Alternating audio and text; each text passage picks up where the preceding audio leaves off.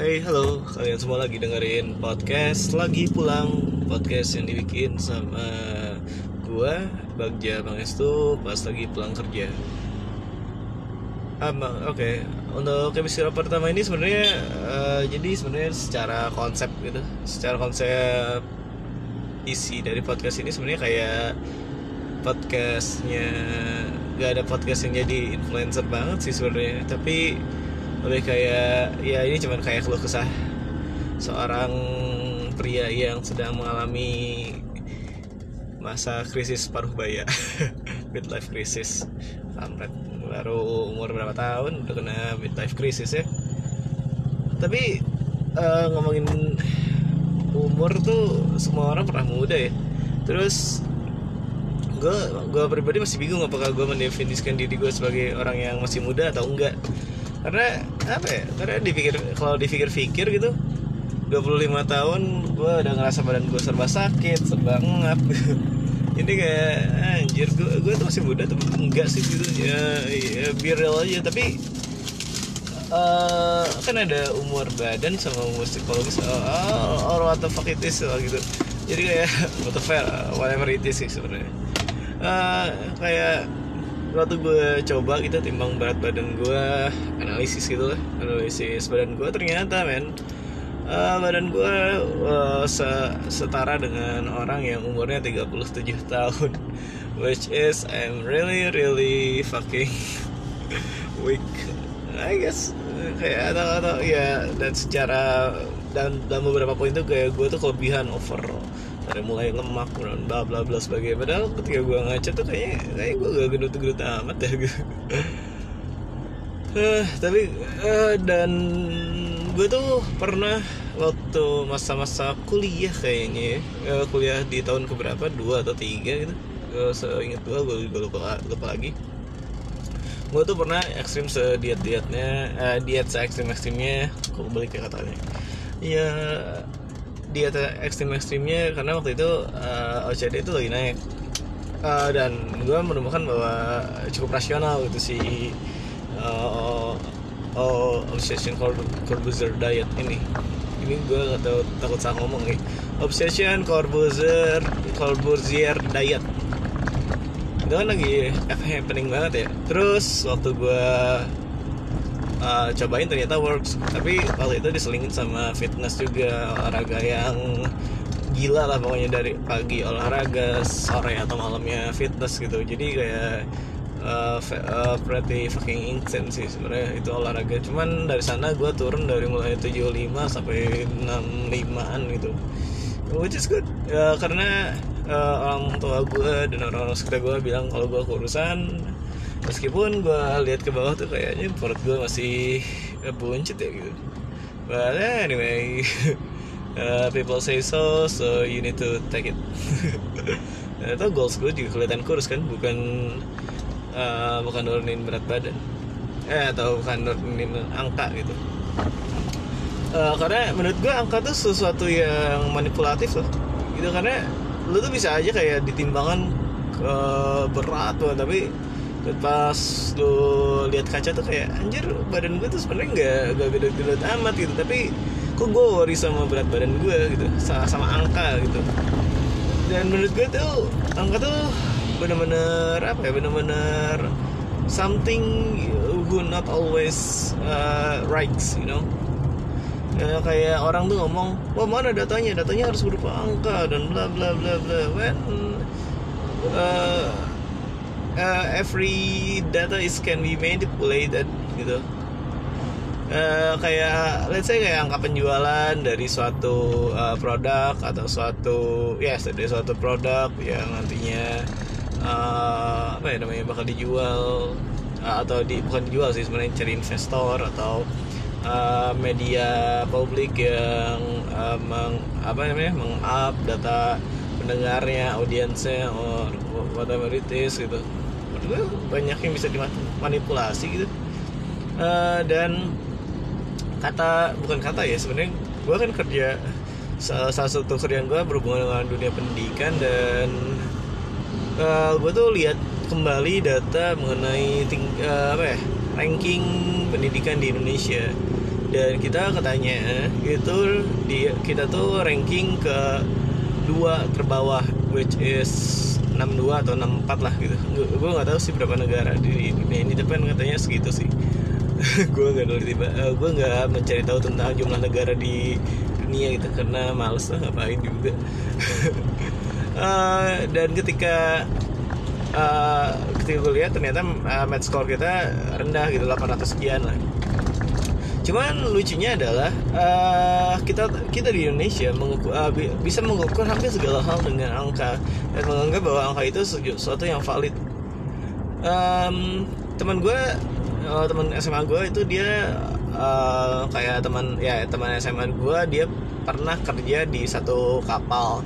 Gue disebut gak tau ya di, ini disebutnya kapal apa kilang minyak atau apa teman gue nyebutnya kayak SPBU tengah laut gitu. Karena fungsi dari kapal ini tuh dia ngisi bahan bakar untuk kapal-kapal yang lewat uh, which is it can be shipped from Indonesia and uh, it can be shipped from uh, another country you know like Australia, China, Vietnam or whatever it is. Nah tapi ketika gue, uh, tapi dia cerita gitu maksudnya kan uh, dulu tuh dia waktu awal-awal kerja di waktu kerja di sana lebih tepatnya waktu kerja di kapal tuh dia loyal banget kan gitu. Kayak kayak dia bisa bayarin banyak hal gitu. Uh, dulu kita pernah futsal dua jam di tempat yang lumayan pricey gitu. Uh, dibayarin sama dia. Uh, kita ditraktir ditraktir traktir itu sama dia juga gitu. Dan kita semua tahu gitu kerjaan dia tuh uh, kita sebutnya dia waktu dulu tuh Popeye. Karena dia laut gitu kan uh, cuman uh, terus out gitu kayak kita tuh uh, hari Minggu atau hari Sabtu ya? Hari Sabtu kemarin itu tuh kita reunian itu di kafe temen gue dan gue ketemu sama dia. Ini orang tuh emang paling nge gitu maksudnya kayak paling lucu lah gitu di antara teman-teman yang lain dan maksudnya dengan adanya dia tuh kayak selalu ada aja yang bisa diketawain gitu. Entah itu kayak ngomongnya atau apa yang dia ngomongin gitu. Ya uh, apa yang dia ngomongin kayaknya lucu aja gitu. Terus uh, terus dia cerita maksudnya kenapa sih dia keluar dari kap uh, apa namanya dari jadi pelaut gitu. Uh, kok berhenti jadi Popeye gitu kerja di kapal laut. Uh, uh, terutama kapal uh, SPBU tengah laut itu ya. Terus dia bilang uh, dia bilang kayak gini jadi di kapal sebenarnya dia tuh cuma uh, dia tuh takut beberapa hal. Sebenarnya dua sih sebenarnya poin besarnya dia yang pertama adalah uh, jadi di kapal katanya dia apa ya sebenarnya uh, dia tuh di kapal. Kan kalau misalnya kapal laut itu nggak mungkin ngisi uh, bensinnya kayak mobil Innova Avanza apalagi motor gitu ya. Gitu. Jadi yang dua puluh ribu atau tiga puluh ribu langsung penuh gitu langsung full tank gitu. tiga puluh ribu ini tiga puluh rupiah, ribu rupiah ya. Uh, nah Uh, jadi kayak nggak cuma 5 liter 4 liter gitu ngisinya gitu pasti pasti banyak gitu. Makanya sekali isi untuk per kapal itu bisa 100 sampai 200 liter. Ini kalau gue nggak salah inget ya. Mirip sih sebenarnya 200 liter sih sebenarnya. 100 200 liter gitu. Terus dia pernah cerita bahwa dia tuh per, uh, jadi uh, jadi kasus uh, bukan kasus sih sebenarnya. Salah satu fakta di lapangan cil. Uh, jadi uh, faktanya itu adalah di di kapal-kapal itu tuh sebenarnya kecurang, kecurangan seperti ngilap bensin itu cukup uh, apa kecurangan mengenai masalah finansial ini cukup gede gitu. Uh, dan salah satu kecurangan yang diceritain adalah um, jadi kecurangannya tuh di uh, salah satu case-nya atau salah satu ya salah satu kejadiannya tuh adalah ketika waktu itu ada kapal dari Australia itu datang ngisi bensin ke dia dan si kapal Australia ini dia ingin ngisi bensin 100 liter gitu ceritanya. Nah ternyata uh, eh, 100 liter ini berdasarkan angka meteran mesinnya itu sebenarnya uh, isinya 100 padahal sebenarnya masuk ke tangki bensinnya itu cuma 3, eh, 70 liter. Jadi dan 70 liter ini uh, 30 liter sisanya yang aslinya itu dia dijual ke orang lain. Nah tapi kenapa sih meteran bensinnya atau eh, meteran di mesinnya itu nunjukin bahwa dia udah ngisi 100 liter? Uh, ternyata uh, ternyata si bensin ini cara nguliknya adalah jadi 70 liternya murni pure bensin 30 liternya itu terdeteksi sebagai uh, isinya sebenarnya adalah angin.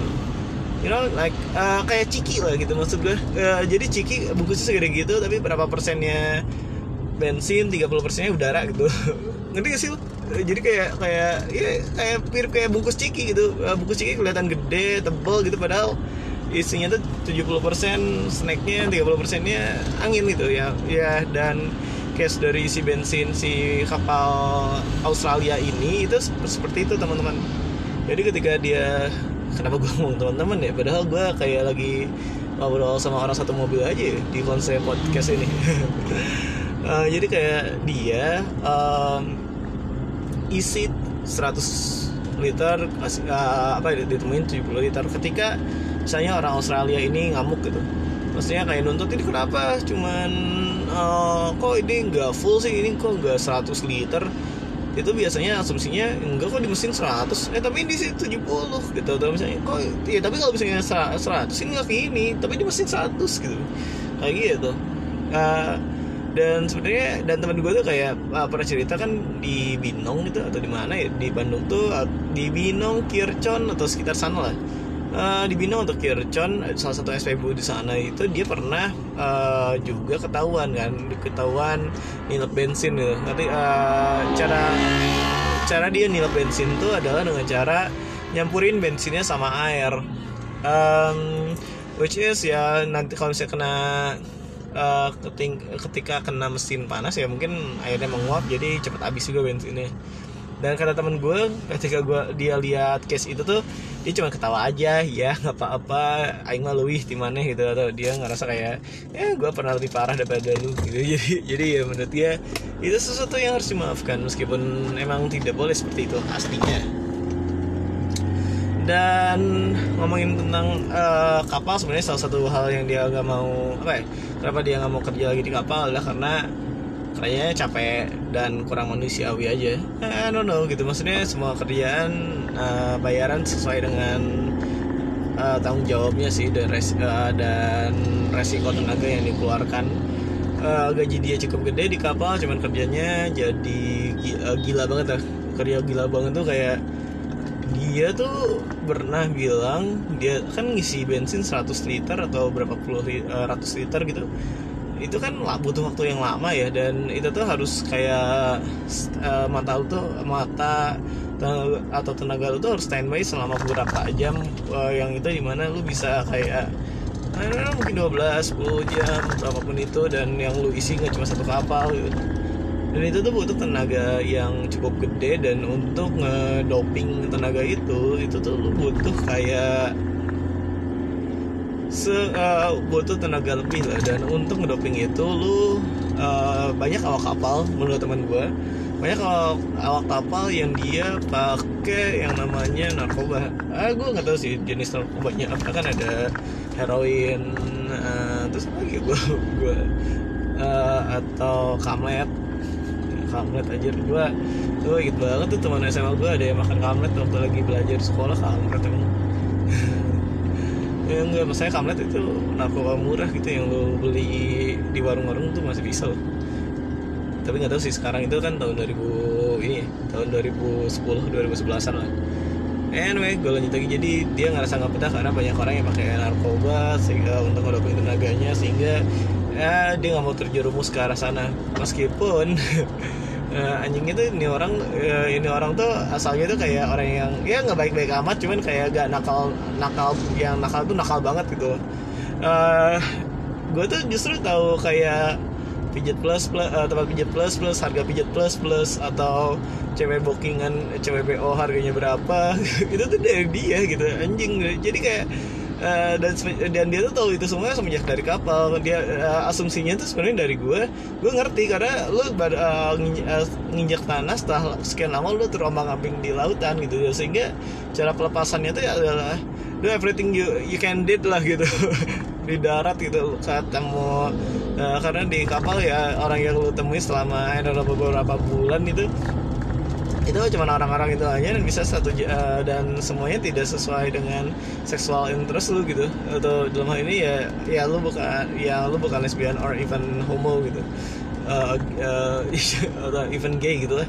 Jadi ketika uh, ketika dia lihat lawan jenis ya ya uh, sebisa mungkin dia ingin melampiasin apa pun yang dia mau sih. But I don't know man. Uh, kalau pengakuan dia sih dia pernah sampai ke bersenggama sih cuman dia ngenalin gue sama dunia pijat plus plus sama dunia beo beoan gue rasa gue rasa masuk akal sih kalau misalnya dia udah pernah when, dan gak masalah lo gitu kalau lo mengaku itu. Meskipun ya uh, sebagai laki-laki bagi gue bagi gue ya uh, bagi gue tuh bukan kebanggaan lo lu udah pernah bisa lu pernah bersenggama bagi gue beneran deh. Karena itu human things gak sih? Lu uh, kayak having sex tuh human things gitu. Dan uh, dan mau lu udah nikah atau lu belum nikah kalau lu pernah having sex ya kenapa gitu.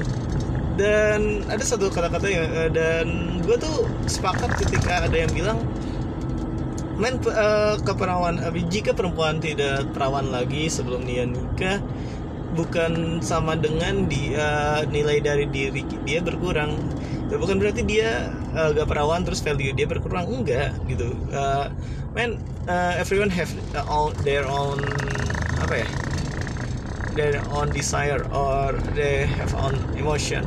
Somehow they do some, uh, stupid stuff and get trapped by it. Dan jika ada perempuan yang uh, diperawanin oleh pacarnya tapi tidak dinikahi I mean perempuan itu tidak akan berkurang loh value-nya. Uh, gue nggak tahu laki macam apa yang kayaknya menuntut uh, jika saya hanya ingin menikahi orang yang uh, masih perawan. Well everyone uh, everyone everyone ha uh, having a mistake dan somehow untuk perempuan uh, the, their mistake is still on there gitu. Dan cowok pun sama gitu. Uh, cowok tuh jangan merasa suci dengan dengan uh, saya kan nyol, uh, cuma nyolok doang dan saya nggak akan ada bekas. I mean bullshit gitu. Uh, bekasnya tuh ada tapi tapi bentuknya dalam bentuk orang gitu. Dan orang-orang ini orang-orang ini adalah orang-orang yang nantinya akan mengutuk lo dengan segala macam cara gitu uh, gara-gara lu lu cuma pakai gua doang. Tapi gak dinikahi ada ada hal-hal lain yang kayak ya berupa dendam atau apa pun itu. Dan gue rasa laki-laki itu harusnya uh, uh, let's say sih uh, let's say gini deh. Uh, kalau misalnya seseorang laki-laki yang uh, ingin melakukan hubungan bersenggama dan itu menjadi hal yang pertama kali dilakukan oleh pacarnya atau perempuannya gue rasa harusnya laki-laki sadar bahwa orang ini nantinya uh, untuk di negara ini te tepatnya di negara ini teman-teman uh, jika anda memerawani seseorang bahwa uh, maka hidup dari ini nanti akan agak goyang karena nantinya uh, kalau misalnya pacarnya tahu terus pacarnya pacar selanjutnya tahu atau suaminya yang suaminya di masa depan tahu dia udah nggak perawan lagi gara-gara lu lu harus tahu bahwa nanti hidupnya akan dicap atau punya um, apa ya dicap sebagai cewek Allah cewek B lah kasihan lah. Sedangkan lu ketika lu udah beres uh, bersenggama uh, gue kesel sama kata-kata bersenggama itu kagum di di mulut gue ya kayak udah sedangkan laki-laki yang yang sudah ngewek gitu uh, dia akan merasa dirinya proud gue aing udah jadi laki, uh, gue udah jadi laki-laki udah pernah ML dan bla bla bla fuck it gitu. Uh, lu tuh harusnya tidak mengakui itu. Itu harusnya uh, atau atau ada laki-laki di luar sana yang merasa bahwa ya men gue udah ngeperawanin cewek gitu ya men fuck you. Gitu karena kalau emang lu udah pernah memperawani orang ini dan orang ini uh, best uh, dan ketika lu bersenggama emang kalau misalnya bersama kayaknya gue gue rasa pasti sama sayang sama sayang sih kalau uh, kecuali jika itu pertama kalinya dan ceweknya sebenarnya nggak mau gitu. Itu uh, it's count rap bagi gue. Uh, even you are on relationship but if your girl doesn't want to having sex with you for the first time and and uh, uh, simple as the girl uh, doesn't want to give her virginity to you uh, without marriage don't do it.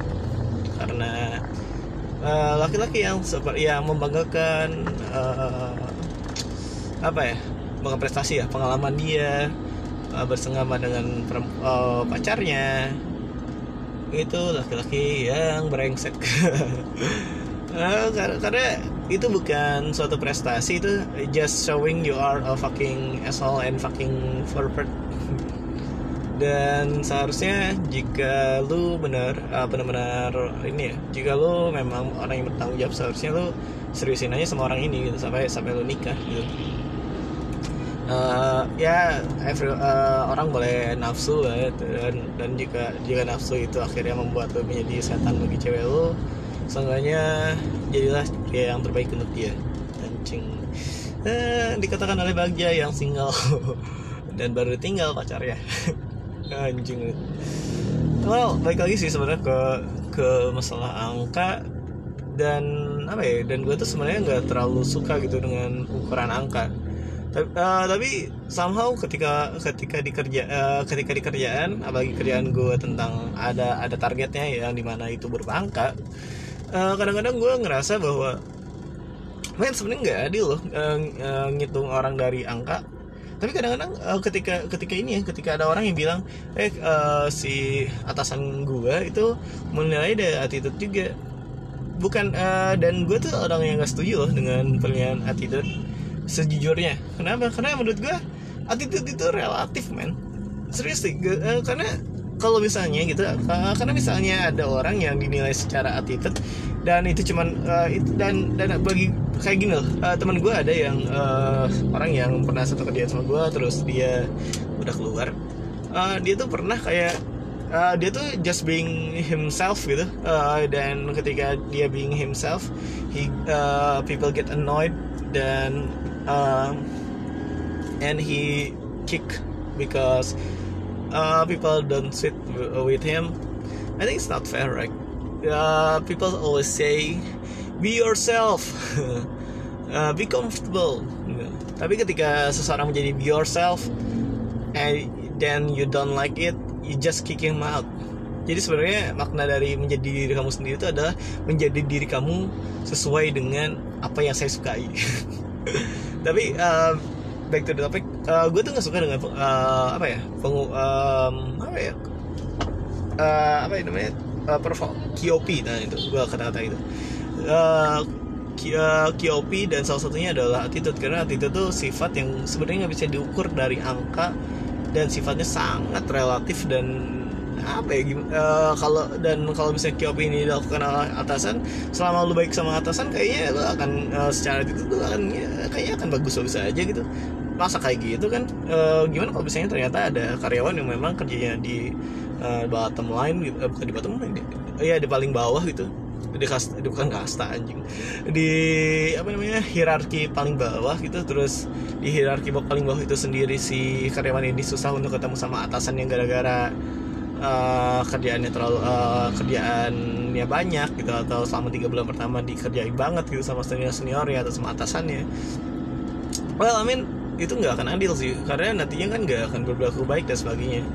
Ya itu harus perlu uh, itu perlu kayak atasannya sidak gitu uh, kayak ngelihat oh si A tuh bagus ya kerjanya oh si B itu kerja ya bagus uh, kerjanya bagus ya gitu uh, oh kerjanya kayak gini atau oh perilaku di dalam kerjanya kayak gini. Gue rasa itu kayak perlu sidak gitu dari si atasannya. Uh, makanya gue lebih suka dengan apa ya dengan angka gitu ya. Sifatnya real aja gitu. Misalnya kayak kalau di penjualan ya berarti angka angka penjualan dari setiap orang itu sendiri. Apalagi itu sales apalagi itu tim gitu itu lebih enak. Cuman uh, belakangan gue juga nggak setuju gitu dengan uh, penilaian dari angka.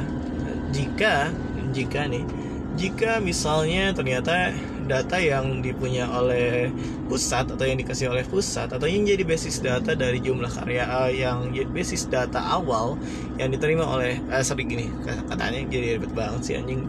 Uh, misalnya kayak kan keputusan dari jumlah karyawan uh, berapa banyak yang dibutuhkan dan beberapa sebagainya kan pasti ada data dasarnya nih nah, data dasarnya ini kan akan uh, data dasarnya atau data data awalnya itu akan menentukan kebijakan perusahaan. Nah yang gue nggak suka sebenarnya adalah ketika uh, si data awalnya aja gitu uh, itu selain raw banget itu nggak ditelah man, uh, ini tuh masalahnya apa kenapa sekolah ini nggak masuk atau uh, kenapa gue sekolah hampir ketahuan nih gue kerja di mana. Uh, ya pokoknya data awal aja udah ngaco nggak nggak apa ya nggak diteliti mendalam nggak nggak diteliti uh, rangkaiannya biar gimana dan sebagainya. Gue rasa nggak adil banget sih. Maksudnya untuk lo nilai angka ketika keputusan awalnya aja udah salah gitu dan data itu yang salah gitu.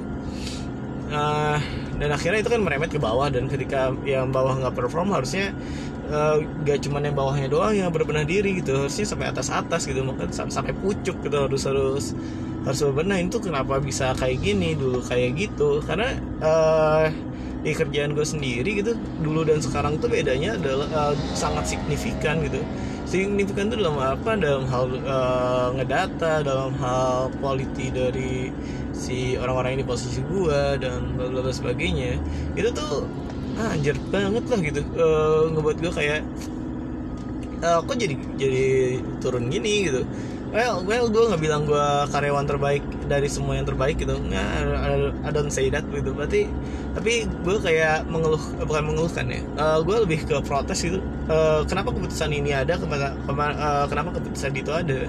Menurut gue uh, harusnya ada basis data dong yang jadi dasar dia ngelakuin ini eh kan lu gak bisa kayak ngopi data dari website pemerintah terus lu kopas gitu terus lu bilang ini sekolah uh, nih uh, data yang tempat yang harus lu kunjungi atau lu bisa uh, nih data orang-orang yang bisa lu ini tapi kenapa baru segini? Terus terus lu pikir kayak oh dengan kayak gini ya udah gue tambahin aja biar semuanya cover kan kayak gitu gitu.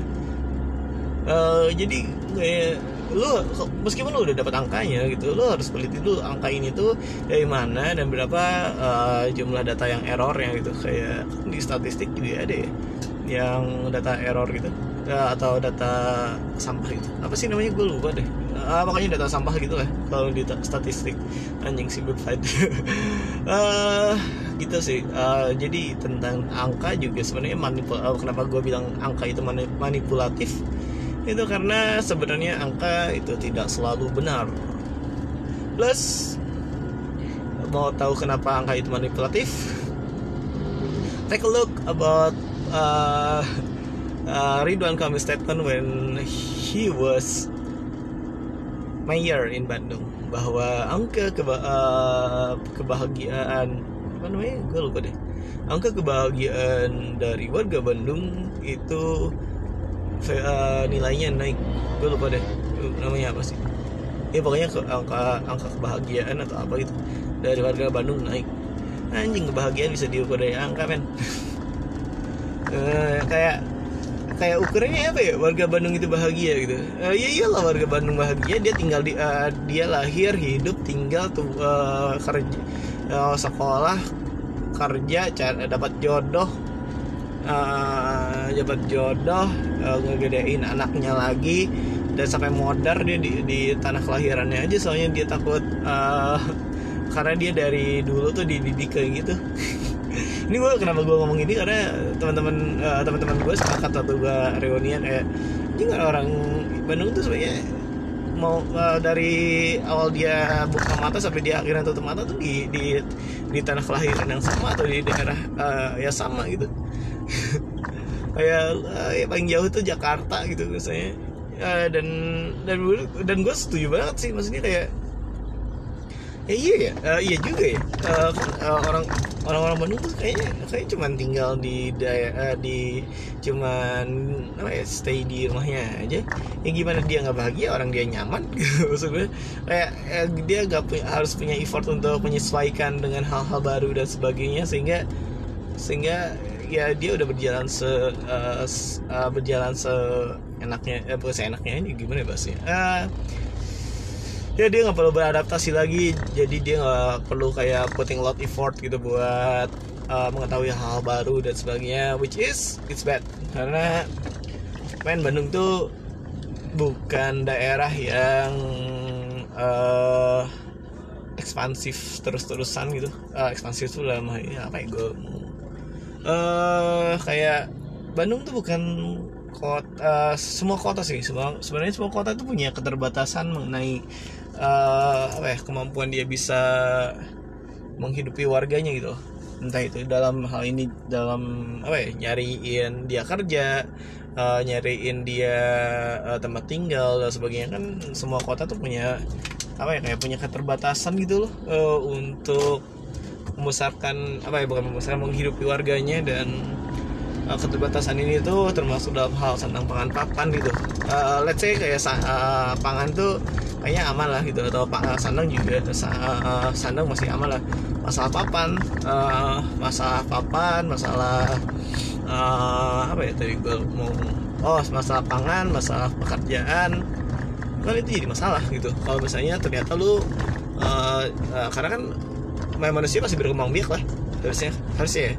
Mau itu legal atau enggak. Uh, manusia akan berkembang biak dan orang ini akan bertambah kalau misalnya orang-orang yang dididik, dididik dengan uh, didikan yang sama. Kalau kamu uh, kalau kamu uh, kalau kamu hidup kamu harus membes harus membesarkan daerah kamu sendiri. I mean it's not gonna work man gitu. Even Ridwan Kamil yang orang Bandung asli dia harus keluar uh, apa namanya kuliah di luar negeri biar dia bisa jadi arsitek yang dipercaya oleh banyak orang dan jadi wali kota. ya, maksud gue kayak ya kalau uh, jika lo emang ingin berhasil lo harus keluar dari zona nyaman gitu bukan bukan diam di diam tinggal di uh, lokasi yang apa ya di lokasi atau eh sorry di rumah terus gitu. Kadang kadang-kadang kacang yang lupa kulitnya itu adalah kacang yang memang mau maju gitu. Jadi kalau misalnya lu mau maju ya udah lu harus keluar dari cangkang lu uh, menjadi diri lu sendiri dan menanam uh, apa ya menanam diri lu sendiri sebagai kacang dan tumbuh kembang menjadi pohon kacang gitu. Dan itu adalah dan setelah lu jadi pohon kacang. Kacang tuh pohon gue sih anjing gue uh, gue goblok banget tadi. Gue asal ngomong. Uh, ya pohon ka gue rasa pohon bukan pohon kacang sih sebetulnya tanaman kacang. Ah itu benar gak sih? Dan uh, kalau kan kacang tuh biji-bijian kalau lo tanam kacangnya lo bisa uh, lo bisa numbuhin kacang yang lain. Ya you know you know what I mean lah gitu. Anjir gue, gue tahu banget kelihatan kedengaran baru uh, kan kalau misalnya lu jadi uh, kalau misalnya lu keluar dari cangkang lu lu bisa menanam diri lu sendiri dan akhirnya uh, membuat kacang-kacang lain yang lebih subur mungkin atau memberikan kehidupan untuk kacang-kacang lain. Gitu maksud gue jadi uh, untuk teman-teman uh, jangan uh, yang ada di kota Bandung maupun di luar Bandung jangan percaya sama kata-katanya Ridwan Kamil ya, uh, waktu di semasa dia jadi wali kota bahwa indeks kebahagiaan nah itu kata-kata yang gue cari. Indeks kebahagiaan kota, uh, warga kota Bandung itu sekian persen um, atau meningkat jangan dipercaya karena kebahagiaan itu tidak bisa diukur dengan angka. Dan jika pun kalian bahagia benar-benar bahagia di tinggal di kota ini berarti kalian hanya tinggal di zona nyaman. Kayak seakan-akan orang-orang yang tinggal ya tidak tinggal di zona nyaman itu tidak bahagia. Well sebenarnya dasar eh, kebahagiaan itu kenyamanan loh kayak lu kayak gini sih kayak lu bahagia dengan orang yang lu cintai kan harusnya lu nyaman ya uh, sama orang ini. Ya meskipun kadang-kadang kayak ada gonjang anjingnya kayak ya ribet-ribet atau apa gitu tapi sama lu nyaman sih oke okay, harusnya uh, sama lu kayak ya I can deal with it uh, gimana? It's really good you know? Um, dan kalau misalnya lu merasa bahwa ah kayaknya gue udah deh kayak gini atau misalnya gini deh kalau misalnya lu ternyata ya kan saya udah nyaman di kota ini saya ingin besar ingin ingin punya keluarga di sini punya rumah di sini tapi ketika lu uh, tapi ketika lu punya pikiran itu ketika lu masih umurnya 20 tahunan coba lu berkaca gitu. Uh, berkaca lu lihat diri sendiri men hidup gue udah sejauh apa ya? Apakah hidup gue sudah berkembang atau belum? Apakah um, apakah gue hanya akan menjadi orang yang seperti ini terus menerus gitu. Nah, coba muhasabah diri lah gitu dalam hal, hal ini. Kayak lo mencoba berkaca kira-kira kalau misalnya gue di sini terus apakah gue bisa berkembang? Apakah gue bisa lebih uh, makmur dan sebagainya? Jika tidak ya try to move make move change uh, something in your life. Uh, lu boleh nggak move on dari mantan lu tapi setidaknya dalam hidup lu tetap maju men. Uh, secara finansial secara karir secara penghidupan agar biar mantan lu itu menyesal. Ya karena karena uh, karena penyesalan mantan tuh kayaknya ketika lihat mantannya lebih berhasil dan dan jika kebetulan lu mantan lu mutusin lu karena lu gak punya duit dan lu besar menjadi orang yang paling sukses uh, menurut versi lu mantan lu pasti sakit hati banget sih. Uh, itu keren banget kayaknya. Uh, anyway uh, tentang angka ya. So this is the first. Anjing. Uh, sosok bridging tapi berantakan ya uh, so ini adalah podcast pertama gue yang nantinya akan mungkin gue rutin bikin selama gue uh, selama gue uh, balik dari kerjaan gue pakai mobil jika tidak gak mungkin gue bikin podcast sambil naik motor. Karena nanti akan ada suara angin bergelbuk-gelbuk uh, dan ya thank you sih. Sebenarnya gue nggak tahu ya apakah yang kayak gini ngitung artis atau artis atau enggak sih. Cuman I mean ya yeah, that's okay. Ya, maksud gue kayak kayak uh, uh, gue tuh pernah lihat mau lihat penelitian sih. Nah, apa sih? Sosok baca jurnal gitu.